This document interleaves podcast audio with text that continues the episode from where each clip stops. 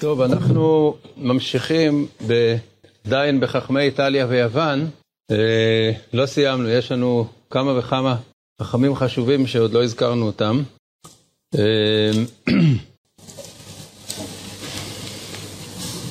הזכרנו בפעם הקודמת את אה, רבי בנימין בן מתתיה, שכתב ספר אה, שאלות ותשובות בנימין זאב, והיו עליו עוררים.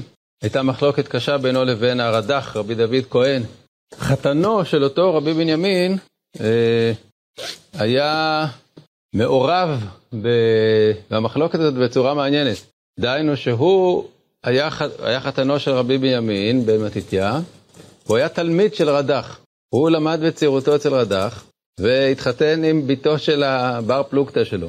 הוא היה ביניהם, והוא מצד אחד מכבד את uh, רבו, מצד שני הוא מאוד uh, uh, מצדיק את חותנו. הוא כתב ספר uh, שאלות ותשובות, משפטי שמואל, רבי שמואל קלעי היה שמו, רבי שמואל קלעי, כתב ספר שאלות ותשובות משפטי שמואל, שזה ספר חשוב, והוא בין השאר מגן על, ה, על uh, ההשגות שהשיגו על חותנו. Uh, אבל זה ספר שהוא חשוב בפני עצמו. הוא היה מחכמי יוון, כפי שאמרנו, אה, גם אה, הרד"ח וגם רבי בנימין היו מחכמי יוון, ולמשל יש בספר הזה תשובה אחת מפורסמת שבקשר לשאלה מה, מה פירוש שיש בתורה מ"ט פנים טמא ומ"ט פנים טהור. כלומר, האם האם פירוש הדבר שיש אמת הלכת, שהאמת ההלכתית היא לא, היא לא אחת, או, ש... או שבעצם יש אמת אחת ואחד מהצדדים טועה. מי שאומר טהור על טמא או טמא על טהור, הוא טועה.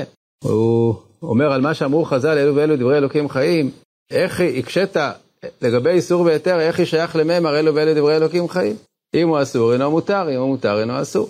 אז הוא מביא פה מקור, למה זה כל כך חשוב? כי הוא מביא פה מקור שלא נמצא לפנינו מרבי יחיאל מפריז, שזה אה, מקור מאוד מעניין, שבו הוא בעצם, בעצם אה, טוען שאין אמת, אמת הלכתית אחת. לא כמו הרמב"ם או הר"ן, שהם אומרים בצורה מוחלטת שתמיד כשיש מחלוקת, אז יש אחד שהוא מכוון לה, לאמת המקורית של התורה, ואחד שהוא לא מכוון לאמת.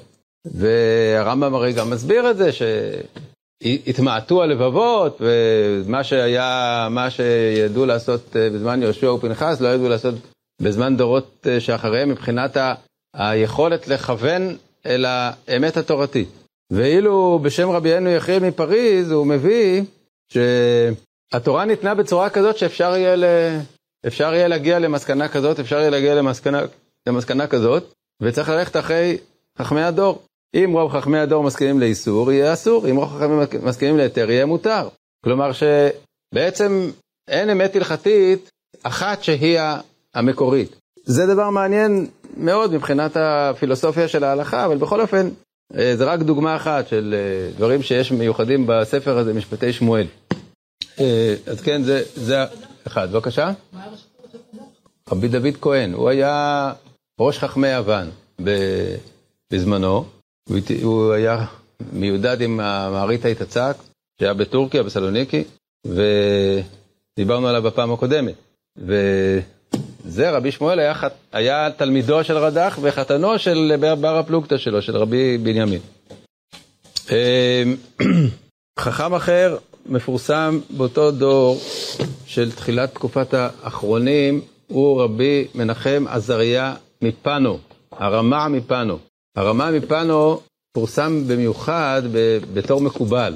הוא היה אה, מהמקובלים הראשונים מחוץ לגבולות ארץ ישראל שלמדו את תורת הארי באמצעות תלמיד אחד של הארי שהגיע לאיטליה, רבי ישראל סרוק, והוא כתב כמה וכמה ספרים אה, בסגנון של קבלה, אבל סגנון מיוחד, לא הסגנון המקוב... הרגיל של המקובלים, אלא זה מין סגנון מחשבתי שבנוי על הקבלה, אבל כתוב בסגנון קצת אה, יותר אה, כללי של מחשבה, מחשבה, מחשבת ישראל.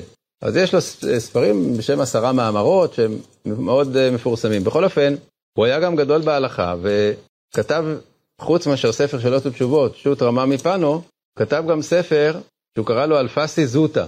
מה, מה הספר הזה? הוא כעין אה, סיכום ההלכה למעשה מ- על סדר המסכתות. שני כרכים, יצא לאור בהוצאה הזאת, והוא פשוט עובר נושא נושא לפי סדר המסכתות, ופוסק את ההלכה למעשה בקצרה. זה ספר שלא כל כך לומדים אותו, אבל הוא ספר אה, שבהחלט אה, ראוי ללמוד אותו, כי הוא עושה סיכום קצר של כל המסכת הלכה למעשה. אלפסי זוטה. אה, היה קשר בינו לבין מרן רבי יוסף קארו, שביקש ממנו לעמוד על ההדפסה של כסף משנה. הרי דיברנו על זה שדפוסים לא היו אז בכל תפוסות ישראל. הדפוסים העיקריים באותה תקופה היו באיטליה. באיטליה היו דפוסים בכמה ערים, ואת הספרים של רבי יוסף קארו הדפיסו באיטליה, אבל הוא עצמו לא היה שם. הוא היה שולח, שלח את הספרים מארץ ישראל. אז את בית יוסף, את השולחן ערוך, את הכסף משנה, הכל הדפיסו באיטליה. אבל לא, לא, לא בנוכחותו, אז הוא ביקש אה, מהרמה שיעמוד על ההדפסה, כלומר שישים לב אה, כשמדפיסים את הכסף משנה. אה, זה הרמה מפענו, הוא, הוא מופיע הרבה בפוסקים, הפוסקים מזכירים את דבריו מאוד בכבוד. בגלל ההילה שהייתה לו כמקובל, הוא היה, הוא היה נחשב לחכם מאוד אה, מיוחד. אה, עוד חכם באיטליה באותה תקופה, רבי משה פרובינצלו. גם הוא היה אה, בן דורו של הבית יוסף. יש לנו ממנו ספר שאלות ותשובות, והוא היה בקשר עם הבית יוסף ועם אה, חכמים אחרים באותו דור, גדולי הדור, והספר שלו יצא לאור לראשונה בימינו. השאלות ותשובות רבי משה פרובינצלו, יצא לאור, לאור לראשונה ביד, בימינו, אה, ויש פה במבוא על הקשרים שלו עם המהר"ם לרבי יוסף קארו, עם המהר"ם מפדובה, הוא היה רב בקהילת מנטובה באיטליה. הלאה, היה אה, חכם ביוון, באי כרתים. באי כרתים הייתה קהילה יהודית עתיקה שנקראה קהילת קנדיה. הקנדיה זה השם העיר, העיר הגדולה שם באי הזה. האי כולו היה שייך ליוון. אז דיברנו על רודוס, רודוס אה, שם ישב אה, הרד"ח, ובאי כרתים ישב חכם בשם רבי אליהו קפסלי. רבי אליהו קפסלי, גם כן באותו דור של, אה, של הבית יוסף, והוא אה, כתב ספר מאוד יוצא דופן, ספר שלם, שזה חלק א' שלו, יש שני חלקים, בשם מאה שערים, על נושא כיבוד אב ואם. כל הנושא של כיבוד אב ואם בהלכה, בהגדה, מקיף אותו מכל הצדדים, חינוך, כל הנושאים האלה בצורה מאוד אה, קריאה, כזאת אה, ידידותית, שמתאימה גם לבעל הבית. הוא, הוא מביא את כל הדברים בצורה מפורטת, מביא את אה, דברי חז"ל, מסביר אותם, גם בהלכה, גם בהגדה. ספר מאוד מעניין. מאה שערים, רבי אליהו קפסלי. יש לנו גם אה, עוד אה, קובץ שנקרא תקנות קנדיה, שהוא אה, חיבר, שהוא אה, אוסף שם את כל המנהגים שלהם בענייני הלכה, בפרט בעניינים של, של לא של אור החיים, אלא של בן העזר וחושי משפט, תקנות בענייני אישות, בענייני ממונות, זה נקרא תקנות קנדיה, שהוא אה, חיבר אותו. אז גם זה אה, חכם שכדאי להכיר. בכלל, העניין הזה של התפוצה שהייתה, התפוצה של עם ישראל, הפזורה הזאת, שבכל מקום, בכל מקום, היו קהילות יהודיות וחכמים שישבו בהם. אה, עוד ספר מאוד מעניין ויוצא דופן של רבי אברהם שער אריה. שער אריה זה תרגום עברי של פורט ליאון. אה, הוא היה מחכמי איטליה, ישב במנטובה, והוא כתב ספר שאני חושב שהוא חד פעמי בכל, ה, בכל ההיסטוריה של, של הספרות היהודית. במה? הספר נקרא שלטי הגיבורים. זה לא שלטי הגיבורים שדיברנו עליו, של רבי יהושע בועז, שנצמד לריף. ספר עצמאי שלו שנקרא שלטי הגיבורים. מה התוכן של הספר? א', ענייני בית המקדש, ענייני בית המקדש אה, שהוא מקיף אה, כל מיני נושאים בנושא הזה של בית המקדש, בעיקר בצדדים הטכניים, כאילו המידות של בית המקדש וכל כל התפקוד של כל האזהרות וכל כל, uh, דבר שהיה במקדש, הוא מסביר מה, הוא, מה היה עניינו, מה היה טיבו, מה עשו בו. אז בהרחבה רבה מאוד, בהרחבה רבה מאוד. אבל זה לא דבר uh, חריג, זה, היו עוד כאלה שעסקו בענייני בית המקדש. מה שמיוחד אצלו זה שהוא עוסק גם בנושאים לגמרי אה, לא מקובלים, דהיינו, הוא עוסק בתורת המוזיקה במקדש, הוא עוסק בענייני אה, המלחמה, תורת המלחמה.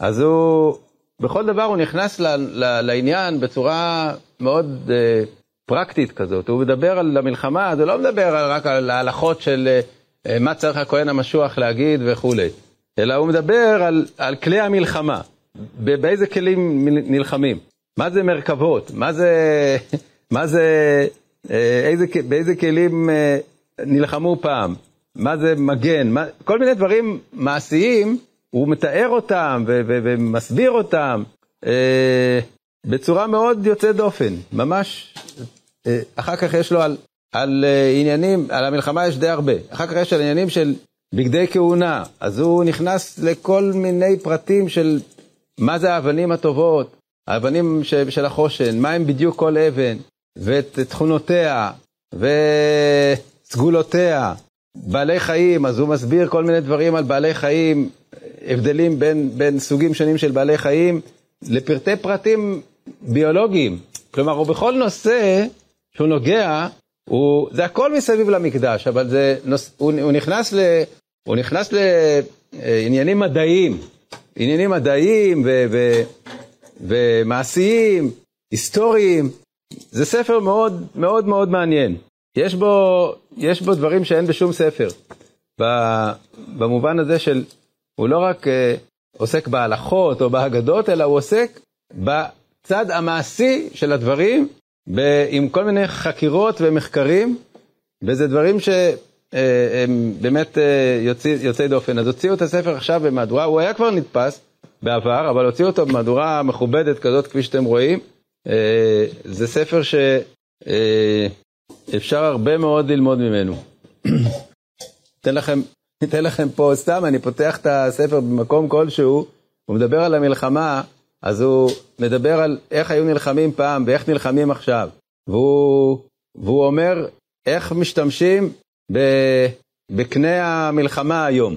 הארטילרי, המילה ארטילריה, מצאתם פעם באיזה ספר קודש? לא, אז פה תמצאו. לתשמיש הסוללות הגדולות, היינו הארטילריה, אז צריך לעשות כך וכך, והם כלים שדוחפים בסוללה הכדורים בחוזק, וצריך אבק שרפה, זה הם ידעו הרי, על אבק שרפה ידעו, אז צריך את המידות המדויקות מהאבק המצטרך לכל סוללה כפי ערכה.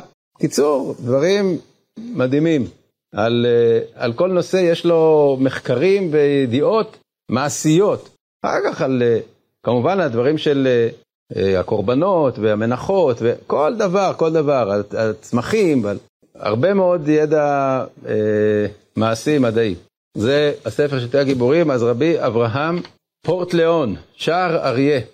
אמ, עוד חכם איטלקי, רבי עזריה פיגו, או פיג'ו, מוונציה, הוא כתב ספר אחד מפורסם, והוא הפירוש גידולי תרומה על ספר התרומות. רבי עזריה פיגו, או פיג'ו. אמ, הספר, ספר התרומות של אה, רבי שמואל הסרדי, שהיה תלמיד חבר של הרמב"ן בענייני חושן משפט, כשהוא נתפס, הוא נתפס עם הפירוש גידולי תרומה. מאז ומתמיד, מהפעם הראשונה. נתפס לראשונה בוונציה, בימי המחבר של הגידולי תרומה, רבי עזריה, ומאז אה, תמיד הוא נתפס עם הפירוש אה, גידולי תרומה, והפוסקים אה, מחשיבים אותו מאוד. בהקדמה שלו הוא מספר דבר מעניין, שבצעירותו הוא למד בעיקר לימודי חול. תשמעו, ככה מתחילה ההקדמה, דברי הזעיר עזריה. אל דעות השם, אשר לא נתקנו עלילות מצעדי גבר ומחשבות אדם, יתברך שמו, הוא יודע ועד, כי כמעט שעברתי משנות הילדות והשחרות, אשר להיותם ימי ההבל. הלכתי בהם אחרי ההבל ואהבת ילדי נוכרים, לימודים חיצוניים ממינים שונים. תכף שהגעתי אל התחלת ראשית ביקורי זמן הבחרות, חנני הגומל לחייבים טובות, ויית אלי חסד, כי נפתחו עיני, עיני סכלותי, אשר הוכו בסנוורים, ויחזה אנוכי, אשית ליבי על חרפת נעוריי, בעשותי העיקר טפל והטפל עיקר. הוא כנראה למד בישיבה תיכונית, או בבית ספר, בית ספר אה, ממלכתי. הוא אומר, עשיתי את העיקר טפל ואת הטפל עיקר. בושתי וגם נכלמתי. כי רפו ידיי מדברי תורה, לימוד הגמרא בכל הסמוך לה והנראה עמה. מכל ספרי המתעסקים בה, אשר מהם תצא הוראת השגת עושר והצלחת הנפש בקיום משפטיו יתברך, ולשמור מצוותיו על אמיתתן, כפי דיניהם המצודקים, כי לכך נוצרנו. אז הוא, בקיצור, התחיל להשקיע את כל זמנו בתורה, וכתב את הספר, הגיע לדרגה שהוא כתב ספר, אה, פירוש ל, לספר התרומות, שזה אה, ספר חשוב, כפי שאמרתי, שהפוסקים משתמשים בו, על כל העניינים של אה, אה חושן משפט. הפירוש שלו בעצם גרם לזה שהכירו יותר את הספר, כי זה ספר שלא היה במיוחד נפוץ, ספר uh, התרומות.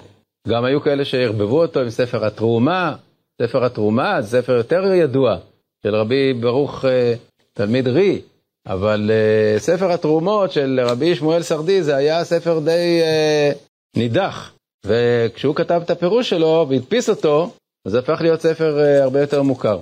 זה רבי עזריה פיגו או פיג'ו בוונציה. ואחרון חביב שנדבר עליו היום הוא אה, בעל הספר באר שבע. מי זה הספר באר שבע, בעל הספר באר שבע? שמו, קודם כל הוא לא מוצאו מאיטליה אלא מפולין. הוא היה תלמיד של אסמה, של בעל אסמה, רבי יהושע פלק, ולמד גם אצל הלבוש, רב מרדכי יפה, בפולין. בפוזן, בפולין. באיזשהו שלב הוא עבר לאיטליה. אה, שמו היה רבי יששכר בר איילינבורג. רבי יששכר בר איילינבורג. הגיע ל... לאיטליה, ואגב, אה, בעל הגידולי תרומה היה, היה תלמיד שלו. אני צריך להקדים אותו. הגיע לאיטליה וישב ב... ישב בשתי ערים נדמה לי שבבולוניה זה היה העיר העיקרית שישב בה.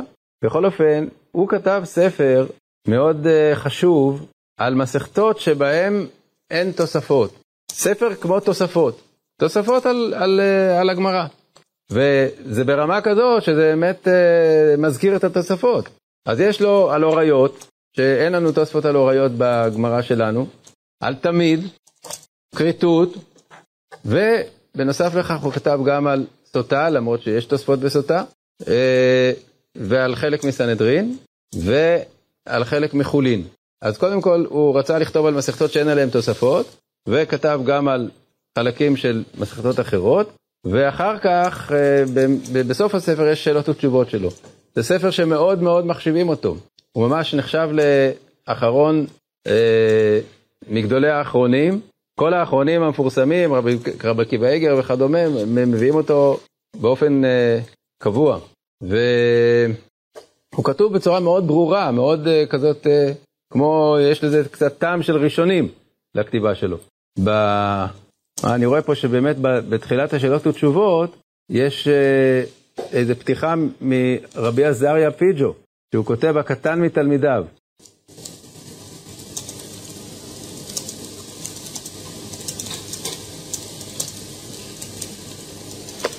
טוב, אז זהו, זה היה רבי יששכר בר איילינבורג, שעבר מפולין לאיטליה. בזה אנחנו נסיים את הדיון על חכמי יוון ואיטליה, ובעזרת השם, בפעם הבאה נחזור ל...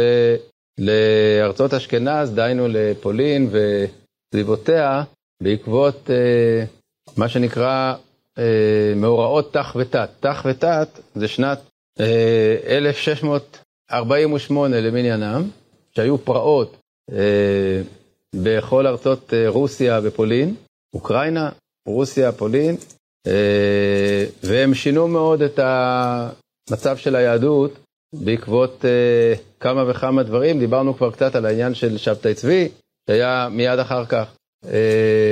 זה היה איזה מין רצף של מאורעות קשים, שאחריהם התחילה כאילו תקופה חדשה.